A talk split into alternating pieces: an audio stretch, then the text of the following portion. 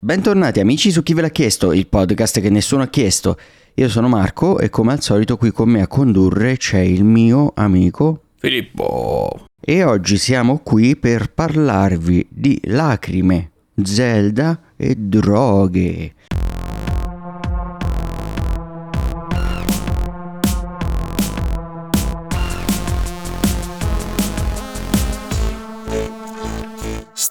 Ma direi di iniziare come al solito con la notizia videoludica della settimana che ci propone Phil. La notizia deludente videoludica della settimana, deludente perché questa settimana c'è stata una conferenza Sony dove tutti quanti si aspettavano che dopo mesi di silenzio e relativa quiete si partisse finalmente col botto dato che siamo praticamente arrivati a giugno e invece la Sony ancora una volta per il terzo anno di vita della sua console PS5 soprattutto per metà anno non ha annunciato assolutamente niente di nuovo. Niente di nuovo dico perché tutto ciò che ha fatto vedere sono stati dei giochi multipiattaforma quindi disponibili cioè non sono esclusive loro della loro console della PS5 quindi non sono un motivo diciamo aggiunto o valido per diciamo Sì, per preferire la PlayStation ad altro. eh. esatto le uniche esclusive che ha mostrato erano quelle che già si sapevano ovvero Final Fantasy XVI e Spider-Man 2 io non ho parole è stata una conferenza molto molto molto deludente tutti quanti credo più o meno quelli che l'hanno vista anche gli individui un po' più votati a essere, cioè a- alla criticità, com- com- comunque che hanno maggiore, Alla critica. alla, sì, alla critica, maggiore importanza nel settore, insomma, hanno detto esattamente la stessa cosa, cioè che è stata una conferenza terribile, non hanno fatto vedere assolutamente niente e stiamo facendo letteralmente la fame. Cioè la PS5 sta facendo letteralmente la fame. Beh sì, pensa se eh, il nostro mangiare dipendesse da Sony. Eh, saremmo morti di fame. tu saremmo assolutamente morti di fame tutti quanti, penso. Non so cos'altro aggiungere. Io a questo punto temo per la Sony per quando arriverà la conferenza Microsoft. Partiamo dal presupposto che già alla fine di questa conferenza gli ha tirato una frecciatina, nel senso che appena è finita la conferenza Xbox ha twittato di risposta praticamente un'immagine con tutto il catalogo dei giochi che avevano annunciato, eccetto quelle due esclusive che appunto già vi si sapevano già vi ho menzionato, e hanno detto tutti questi giochi li trovate anche col Game Pass. Sì, perché secondo me c'è stata un po' di malizia da parte di Sony nel non mostrare in- su quali piattaforme sarebbero usciti i giochi mostrati. Sì, sì, assolutamente sì. Cioè, l'hanno messo così che passasse in qualche modo, in maniera implicita, il messaggio che sarebbero stati esclusiva PlayStation. Mi a me a- mi ci avevano quasi fregato perché quando hanno fatto vedere... Allora, una delle poche cose che poteva effettivamente dare una- già una spinta aggiuntiva era il, il remake di Metal Gear Solid 3 perché Metal Gear Solid è sempre stato un'esclusiva PlayStation ed è sempre stato una delle killer app se non comunque un franchise molto importante per la console hanno fatto vedere il remake di Metal Gear Solid 3 insieme a tutta la collection che usciva e non hanno fatto vedere per quali console usciva quindi io implicitamente avevo dato per scontato che fosse un'esclusiva. Poi invece il tweet, allora dopo appunto post conferenza, ho visto questo tweet e ho visto, andato a vedere che effettivamente in realtà Metal Gear, eh, sia collection di tutti i primi tre capitoli, sia Metal Gear il, 3, il remake di per sé del 3, sarebbe uscito anche per Xbox e quindi di conseguenza anche per PC. E ho detto, allora, cioè, di che stiamo parlando? Sony non si sta più nemmeno sforzando di tenersi praticamente le, le killer app che aveva. Beh, già il Metal Gear Solid 5 in realtà non era più esclusiva Esatto, PlayStation. esatto, quindi, sì, sì, sì. diciamo, l'aveva già persa come esclusiva. È stato solo confermato. Comunque, sì, cioè, veramente. A questo punto, ovviamente, per me il PC rimane la scelta migliore. Sì, Chiaramente senza dubbio. Proprio. ha un entry cost, diciamo, Mani bassi. veramente alto.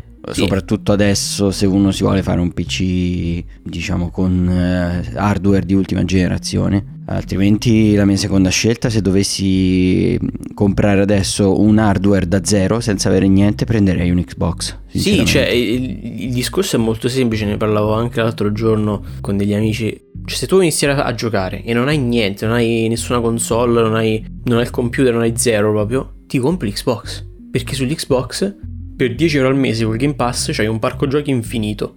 PlayStation non ce l'ha questa, questa, alternativa, continua a non averla e non offre esclusive per contrappesare la, il Game Pass. Quindi... Poi tu pensa a chi, chi, lavora comunque che non è più in età scolastica, quindi eh, esatto. non ha troppo tempo per giocare. Con semplicemente il Game Pass puoi riempire il tuo tempo. Sì. Quindi cioè, è assolutamente imbattibile come cosa. Assolutamente sì. E quindi, di nuovo, vero molto male per Sony eh, che continua, nonostante tutte le botte che ha, che ha fatto e praticamente il, i salvataggi in calcio d'angolo che gli sono stati offerti da killer app tipo God of War e vari, continua imperterrita a sbagliare. E a questo punto per me può fallire, nel senso non ho nulla per cui tentare di esonerarla o comunque di redimerla. Ma secondo me non si sono resi conto di, quelli, di quello che li aspetta nella prossima generazione lo scopriranno. Loro stanno ancora cavalcando l'onda, l'onda, d'oro che si erano creati in passato con la PS3 e PS4 e... Cioè più PS3 che PS4 in realtà, però ancora PS4 qualcosa ci, ci, ci capivano, diciamo. Eh, su PS4 sono uscite grandi esclusive. Esatto, ancora su PS4 qualcosa ci capivano. Però sì, cioè nel senso PS5 hanno un hardware... Non capisco che a PS5 hanno creato un hardware molto buono per farci delle esclusive PS5, non PS4, PS5, esclusivi PS5, gliel'hanno comprata tutti da PS5 perché appunto ricordo tutti quanti che c'era un periodo dove non si Beh, trovavano. Al lancio l'hanno presentata bene, poi da lì in poi... E non stanno facendo uscire esclusive. Quindi chi ha la PS5 praticamente non sta giocando a niente. A parte Ragnarok e To Horizon, basta. Vabbè, eh, contenti voi, fate come volete. Detto ciò, finestra sulla parentesi Sony chiusa. Gettiamoci nel, magari nel meno amaro cinema con Marco, sperando che... Beh sì, allora c'è subito una notizia di servizio, diciamo, ecco, una notizia che può far comodo a chi sta ascoltando l'episodio poco dopo la sua uscita, perché dall'11 al 15 giugno 2023 ci saranno i biglietti per i film in sala a 3,50 euro per tutti i film ad ogni orario. Nice. Hanno aderito già due grandi catene a questa iniziativa che si chiama Cinema in Festa. Hanno aderito il The Space e Luci Cinema, quindi due catene che si trovano un po' in tutta Italia. E bene o male i film che probabilmente si potranno trovare in sala in quei cinque giorni saranno Fast X, Rapito di Marco Bellocchio, Transformers, e The Flash. Questi sono quelli che più o meno siamo sicuri che siano scontati. Sono scontati. Sì, che dovrebbero stare in sala. Per il resto dipenderà se, tenu- se verrà tenuto in sala magari per più tempo i Guardiani della Galassia. Magari ci sarà l'occasione anche di vedere quello a 3,50 euro. Insomma, comunque, una buona notizia che vi consigliamo di sfruttare. Yes. Poi un'altra notizia che sinceramente non so come, pre- come prendere, ovvero eh, Joe Drake, capo della Lionsgate, ha parlato durante una riunione con gli investitori della saga di John Wick, dicendo che eh, rimane ufficiale il primo spin-off che uscirà nel 2024, sì. ovvero Ballerina. Yes. E stanno sviluppando altre tre cose legate all'universo di John Wick tra cui John Wick 5 e la serie televisiva The Continental. John Wick 5? Sì, e, e questa cosa mi ha spiazzato, John Wick 5. Uh, eh, ok. Tra l'altro, il regista della saga, Chad Stahelski, ha detto che lui sarebbe disposto a farlo se ci fosse comunque volontà anche da parte di Keanu Reeves di, di proseguire. Non lo so, sinceramente se fossi Keanu Reeves direi anche no. Più che altro perché il 4 è finito bene. Secondo me era una buona conclusione della saga. Eh, Chiaramente... Cioè lascia qualche porta aperta. Sì, sì, perché non... Però non, non è che esatto. detto che debba essere sfruttata per forza, ecco. Sì, cioè i finali open-ended non devono sempre continuare. Sì, nel senso a me sta bene lasciare qualche cosa non risposta e va bene così, basta. Però ok. Vedremo, cioè, insomma, vedremo che dice il signor Chiano. Tanto è lui che fa la Sì, vedremo cosa dice Lionsgate. Secondo me andranno avanti con o senza Keanu Reeves. Però vedremo, vedremo, sì. Ebbene, questo era tutto per la notizia cinematografica e quindi possiamo buttarci sul trailer di oggi, che è il primo trailer di Barbie. Che in realtà. eh, Per... Sì, che è tipo in, realtà il terzo, però è il primo trailer effettivo perché gli altri erano teaser. Anche sì, se in perché realtà c'è questa erano- moda di chiamarli teaser anche se durano tre minuti ormai. Eh, sì, quindi siamo un po' contrariati io e Phil per questa cosa. Sì, perché cioè. Anzi, in realtà questo trailer credo che duri di meno dei teaser precedenti. Lo sai che forse hai ragione.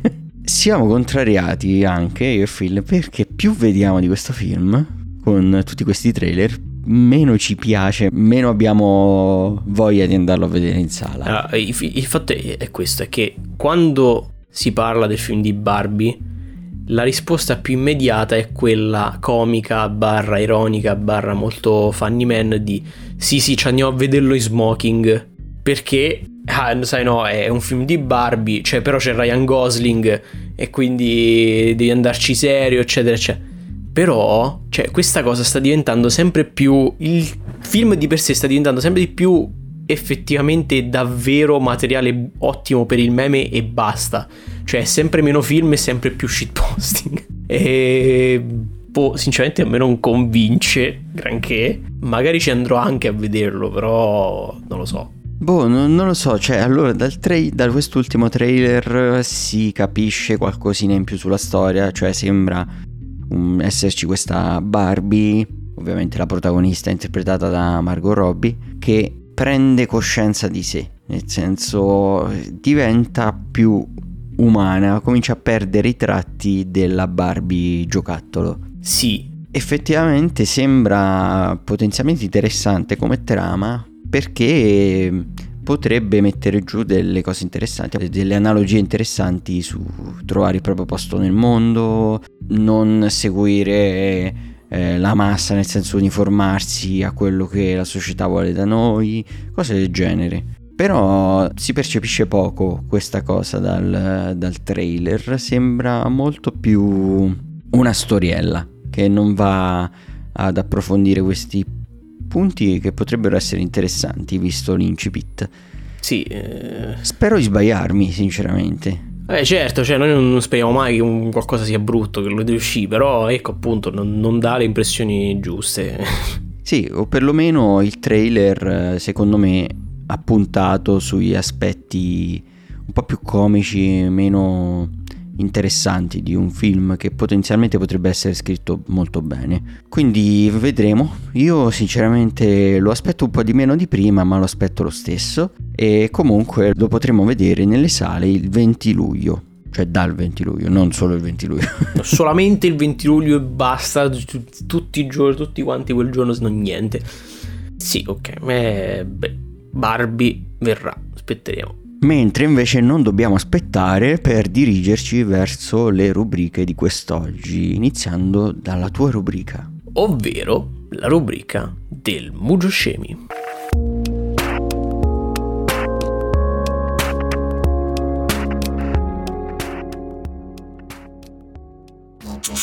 Per la rubrica del Mugio di oggi, Marco sa cosa lo attende. Ovvero una categoria scelta fra queste quattro. Musica, giochi, scienza o mitologia, Marco? E oggi voglio scegliere i giochi. Oggi andiamo per i giochi e per la domanda inerente ai giochi di oggi io ti devo chiedere questo. Quale di questi doppiatori ha prestato la propria voce sia per il franchise di Mario che per quello di Elder Scrolls? Jack Black? Charles Martinet? Samantha Kelly? O Scott Burns? Allora, Charles Martinet, se non erro, è proprio il doppiatore di Mario, quello originale, che tra l'altro ha fatto anche un cameo nel film di Super Mario, quello recentemente Certo. uscito al cinema. Quindi vado per lui perché a parte Jack Black gli altri non li conosco e Jack Black non ho idea se abbia doppiato qualcosa nella saga di, di Elder Scroll. Quindi dai, vado per eh, Charles Martinet. Tu è per Charles Martinet e la risposta è giusta, ma sai quale personaggio doppiato di Elder Scrolls Charles Martinet? No, in realtà no, non ho idea. In Skyrim Charles Martinet è il doppiatore di Parturnax, il drago Ah. che trovi in cima agli scalini, de- ai 7000 scalini che fa da mentore. Tono di voce opposto a quello Esatto, esattamente, quello, quello che fa da, da mentore ai, ai Barba Grigia. Ah, ah. L'unico drago buono praticamente. Esatto, praticamente sì. E, e niente, io quando ho scoperto questa cosa ci sono rimasto di sasso perché lui ha tipo una voce profondissima. Invece mi immagino adesso mi immagino parto con una voce di Mario. Bellissimo, grandissimo Charles Martinet che ha questo range incredibile che non mi aspettavo minimamente.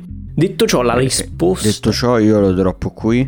Esatto. Oblivion meglio di Skyrim e possiamo andare avanti. Attenzione, qui, qui si apre un dibattito eterno, No, ma no, non lo affrontiamo. dibattito perché ho ragione, Non lo- andiamo avanti. non lo affronteremo oggi perché andiamo avanti perché insieme un jingle da vittoria qui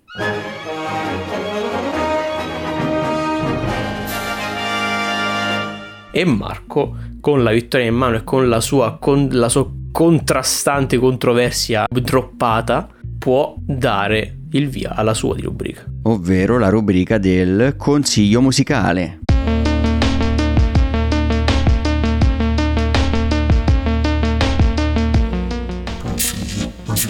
E quest'oggi per il consiglio musicale voglio proporvi una band che spero sia conosciuta da tanti e è la band dal nome Calibro 35. è il calibro di, un- di un'arma da fuoco non è una band questo Eh, allora, sì, più o meno, nel senso. come? Eh, quindi non li conosci. no Ok, allora, sì, potrebbe sembrare il calibro di un'arma da fuoco.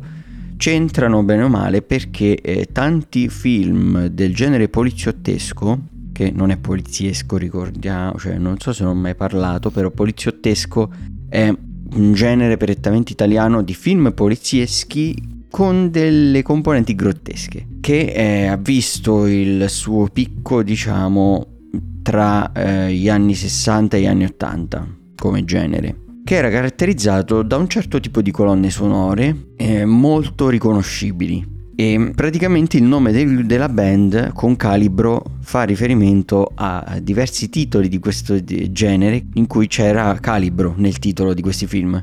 calibro 35 invece è un riferimento ai 35 mm delle pellicole cinematografiche. Quindi questo è il loro nome. È un po' una super band nel senso che eh, si è formata da musicisti che già facevano parte di altre band italiane.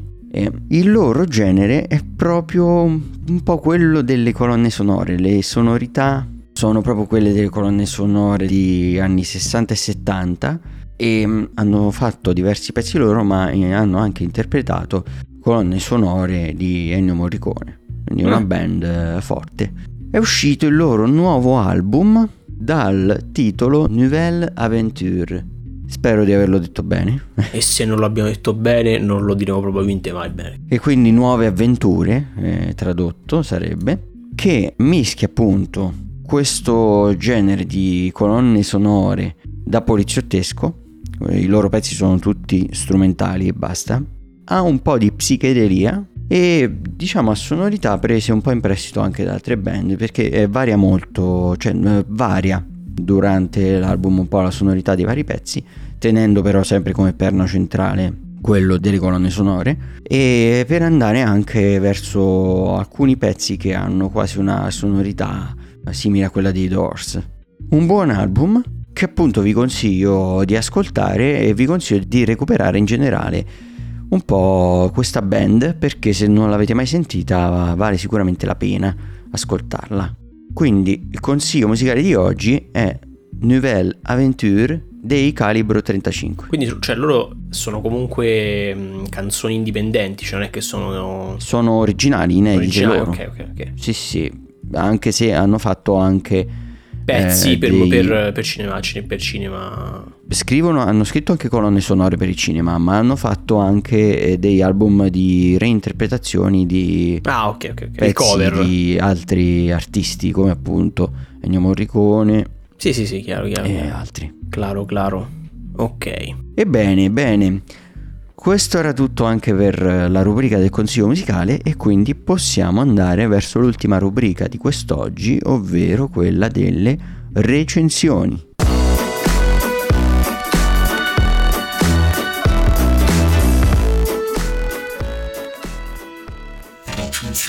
Oh, so che hai una recensione bella grossa e importante da fare. Io ne ho Yes. due piccoline, quindi se per te va bene vado con una recensione piccolina Vai. e poi passiamo alla tua, ci Yes. intervalliamo. Yes, yes, yes. Bene, allora ti lascio scegliere in realtà se vuoi la recensione di uno spettacolo di stand-up comedy oppure di un documentario per prima. Vada per quello di stand-up comedy, dai. Ok, lo spettacolo in questione è quello uscito di recente su Netflix eh, di John Mulaney dal titolo Baby J. In questo spettacolo John Mulaney torna sul palco dopo essersi sottoposto a un periodo di riabilitazione perché faceva abuso di droghe. E parla proprio di questo lo spettacolo. Parla di come tutti i suoi amici gli abbiano fatto un intervento, diciamo. Ah, sì. intervento alla Ah, How I Met Your Mother. How I Met Your Mother, esatto. Per mandarlo in riabilitazione e come eh, lui abbia affrontato la cosa. Il tutto in maniera molto leggera perché ci scherza molto su, ovviamente stand up, eh, scopo principale è Sì, far è far ridere. ridere, non deprimere le persone. Scherza anche molto su come lui sia stato una brutta persona, ecco. E, e come la droga lo abbia fatto diventare una brutta persona e le cose che faceva in precedenza. Questo spettacolo, diciamo, non mi ha fatto ridere troppo nella prima parte. Perché mh, in realtà io ho dato più di una chance a John Mulaney. Gli ho dato una chance anche con questo spettacolo perché mi era stato consigliato. Però eh, la sua comicità non mi piace molto. La prima parte cioè, è stata più riflessiva per me che divertente. Oh no. Mentre la seconda parte invece mi ha divertito abbastanza. Cioè, ci sono stati dei momenti nella seconda parte di spettacolo dove ho riso proprio.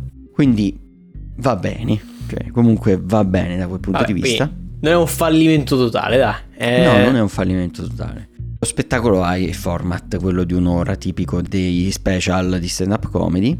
E sinceramente la comicità di Mulaney si basa più sull'essere un... ehm, mi perdonerete il termine, un cazzone. Piuttosto che ehm, sul mettere in scena magari situazioni assurde. E che è un, un po' di più quello che piace a me. Quindi mi è piaciuta la seconda parte di più della prima perché nella seconda parte è arrivato a parlare di cose più assurde che gli sono successe appunto perché era dipendente da droghe.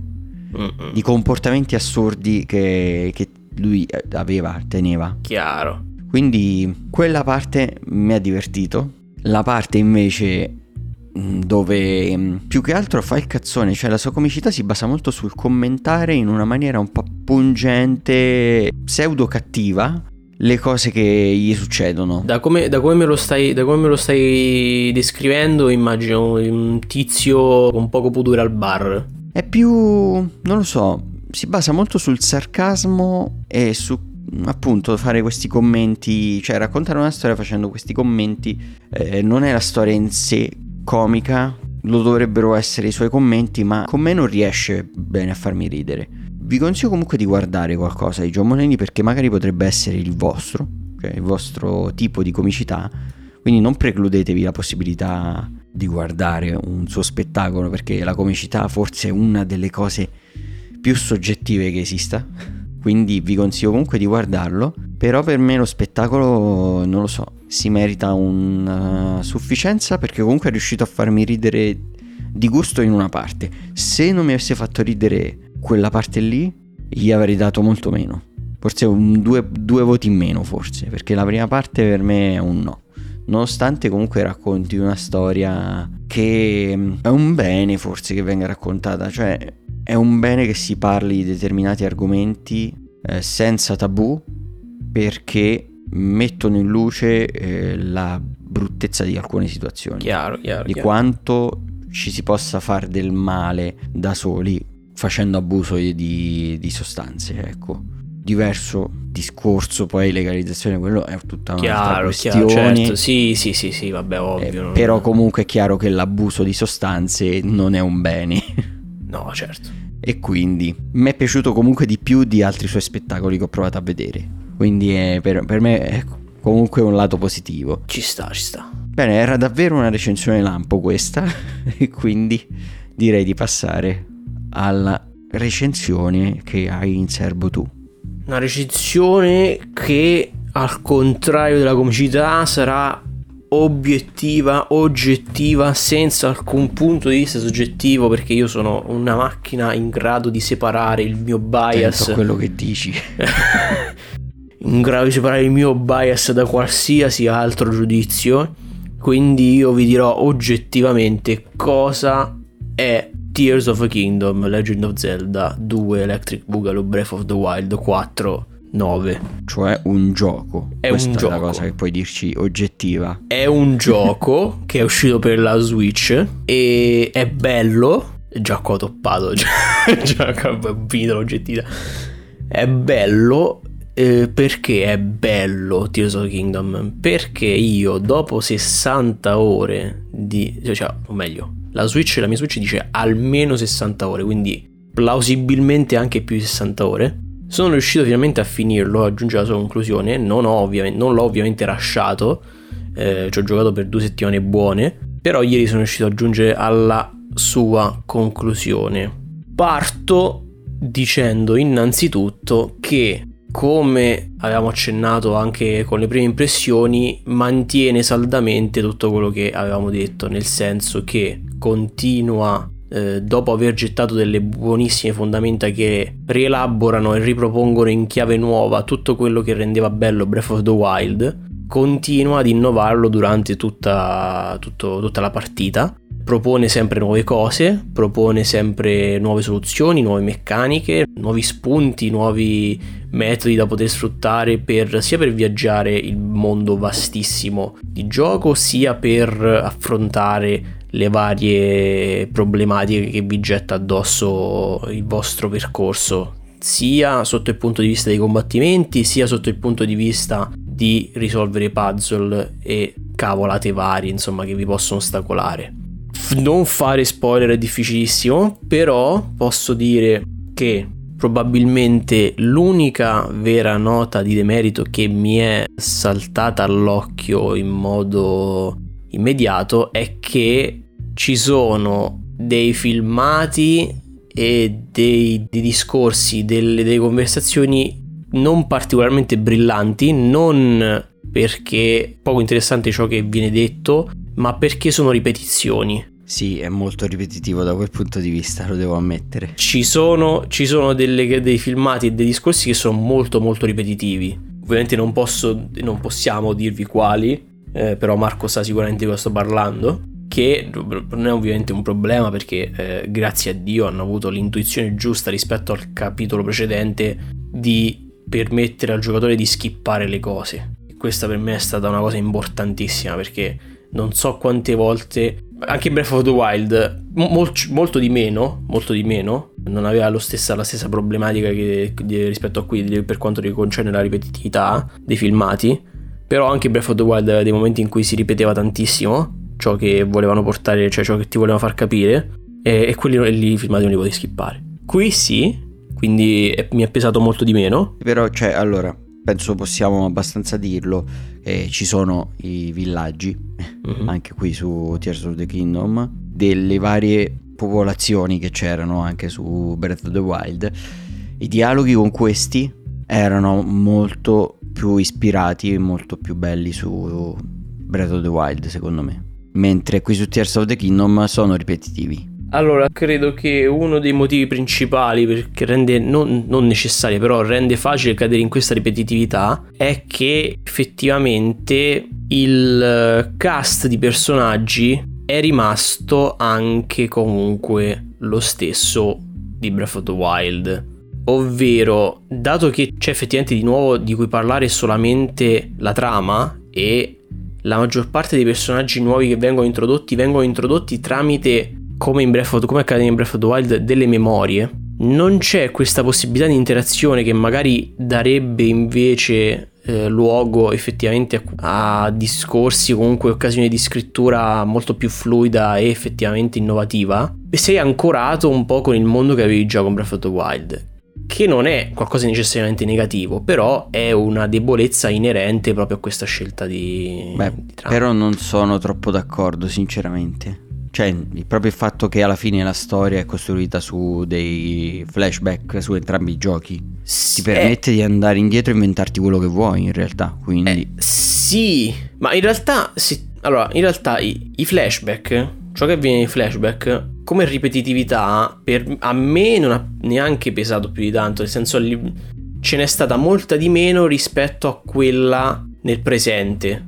Comunque, a parte ripetitività di alcuni filmati, di alcuni discorsi, che tanto alla fine, come avete potuto intuire da ciò che diciamo, sono una piccolissima parte dell'insieme di, di, di Tales of Kingdom. L'unico altro vero difetto che per me soggettivamente è saltato, insomma è stato immediato, è che hanno perso l'occasione di poter utilizzare una canzone specifica del franchise in un momento topico che a me non, cioè non è che non ha rovinato niente, eh. poi si sono un po' redenti, però rimanendo vaghi, mannaggia, ecco, mannaggia. Detto ciò, insomma, eh, che voto gli diamo a sto Zelda? Io gli do un 9,5. Gli do un 9,5, non un 10, sia per i difetti che vi ho menzionato, sia perché, raga, è sulla Switch. Mi dispiace, però è sulla Switch. È vicinissimo, cioè perché gli riconosco, gli riconosco che per, quel, per l'hardware che ha, per dove si trova, per la piattaforma su cui si trova, per la console su cui si trova, per uh, l'incredibile, insomma, cosa che è riuscito a compiere, ovvero tenere fresco un secondo capitolo riproponendo tutto quanto, tutto, tutto quanto in modo nuovo, in modo fantastico e innovando, si merita, un, si merita il voto. Però allo stesso tempo è un secondo capitolo sulla Switch. Secondo me non andava fatto sulla Switch. C'è poco da allora, guarda, mi permetto di commentare nonostante io ancora non abbia finito il gioco. Credo di essere ben oltre la metà, cioè forse verso le battute finali. Comunque, anche io sono d'accordo col voto per motivi diversi dai tuoi, però. Mm. Cioè, che sia sulla Switch, ok, anche a me pesa, sono d'accordo. Però non, eh, non è quello che mi farebbe abbassare il voto per un semplice fatto. A livello tecnico i giochi invecchiano. Sì. Cioè, i giochi ti rimangono nel cuore per altri motivi. Questo qui mi rimarrà nel cuore, comunque, ma mi rimarrà nel cuore meno di Breath of the Wild perché è comunque un secondo capitolo che mi sta emozionando meno del primo perché non è nuovo come il primo non so se mi spiego prima sì. era tutto nuovo e secondo me aveva anche più cose che erano in grado di stupire c'erano molte più cose che mentre esploravi ti stuzzicavano la fantasia o comunque quel senso di scoperta eh, qui lo vedo meno questo. C'è più roba sicuramente, è più grande e tutto, ma meno cose che mi stanno facendo dire wow, bellissimo. Forse un po' perché sono entrato quel, nei meccanismi con il quale è costruito il gioco, cioè ero già entrato con quello precedente. E questo qui, bene o male, li riutilizza. Quindi non mi sento di potergli dare un 10, anche se comunque a livello di design, di... per tutto il resto forse se lo meriterebbe. Però a livello di appunto emozione, no, quel mezzo voto gli manca, quindi 9,5. No, io invece per quanto riguarda questo punto di vista ti dirò, io tra, tra i, avendo giocato i due anche molto più vicini tra loro, che Breath of the Wild l'ho recuperato praticamente uno o due mesi prima di Tears of the Kingdom, mi ha lasciato un'impressione molto più duratura, cioè che secondo me mi rimarrà molto più in memoria Tears of the Kingdom che non Breath of the Wild. Ma per, per come... Vabbè, non, non, per come finisce, dico così, per come finisce. Non dirò come finisce ovviamente, però per ah, come finisce mi, mi, rimarrà più, molto più nella memoria Tears of Kingdom che non Breath of the Wild. Di Breath of the Wild lo posso dire, Breath of the Wild finiva in maniera abbastanza non dico anonima, però, cioè nel senso... Sì. Era, era, era, il viaggio che importava, ok? Sì, sì. Invece in Tears of Kingdom è il viaggio che importa e costruisce ma è anche nel, secondo me nel finale si raggiunge un climax, un climax molto, più, molto più importante, molto più conclusivo, molto più fatto meglio. Sì, comunque per me questo è il canto del cigno della Switch. Io sono com- Sì, abbastanza sì, sì, convinto che mm, questo Natale mm, annunceranno la nuova console. Sì, no, ma per forza, ragazzi, ormai la Switch mi dispiace per quanto sia brutto dirlo per tutti quelli che posseggono una Switch, ovvero io. eh.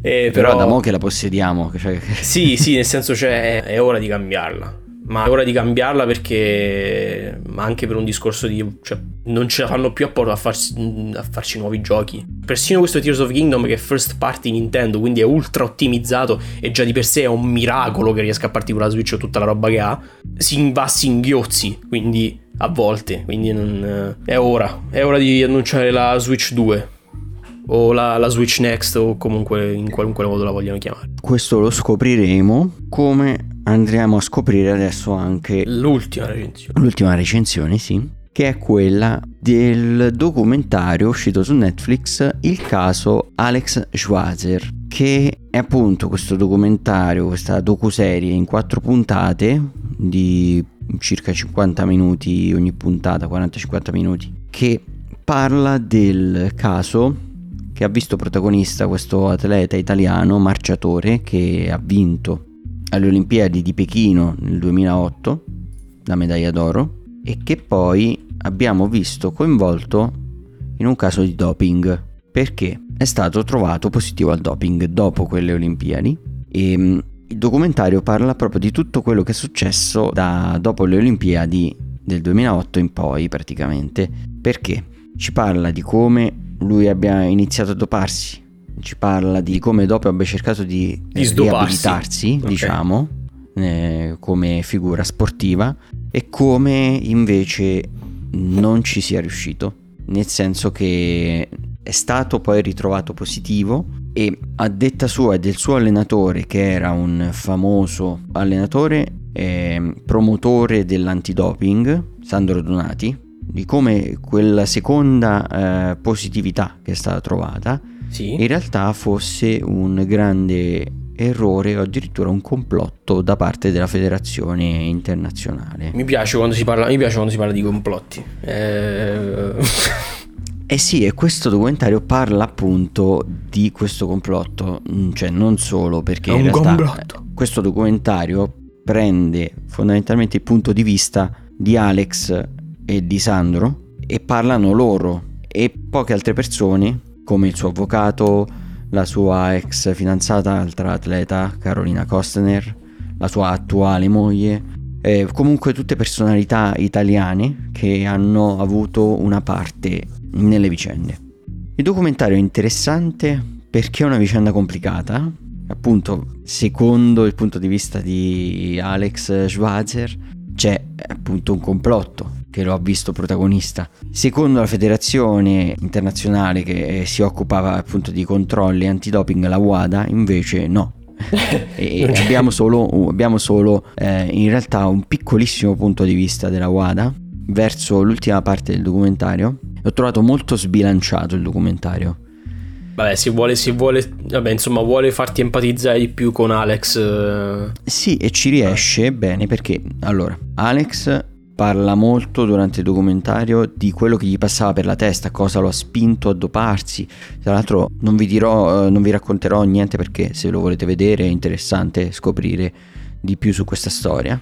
Comunque però ci parla molto di, di, quello che sentiva, quello che provava e questa è una parte molto bella secondo me. Mentre quando si arriva a parlare di questo complotto ho trovato il documentario molto di parte e non è quello che mi piace nei documentari. A me piacciono i documentari che cercano di essere super partes e che ti offrono in maniera totalmente Vabbè, sì imparziale i vari punti di vista. Ma penso, che, ma penso che sia più per un discorso che appunto, cioè se mi devi fare un documentario è un conto, se mi devi fare, non so neanche come definirlo, però un... È un saggio, non lo so, sì, un video un qual- saggio. Qualcosa che mi faccia capire, che mi faccia più appunto porre dal punto di vista di una delle due parti un altro. Il documentario dovrebbe essere qualcosa di oggettivo. Che, sti, Sì, qui sembra prese- più un video denuncia, capito? Eh, allora non è un documentario, è una scammata.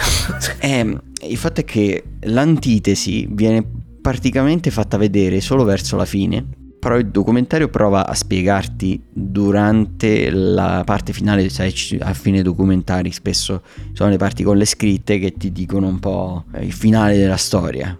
ah, dove sono adesso? Sì, Il praticamente. E invece in questo caso ti dice allora queste persone della WADA non hanno voluto partecipare, queste persone non hanno voluto partecipare. E mh, sinceramente è gestita male secondo me questa cosa in questo documentario perché ho- l'ho vista questa cosa succedere per altri documentari ma veniva inserita questa cosa quando durante la narrazione delle cose ci sarebbe stato il bisogno dell'intervento Chiaro. dell'antitesi allora dimmelo subito che non hanno voluto partecipare Chiaro, perché chiaro. aspetti la fine.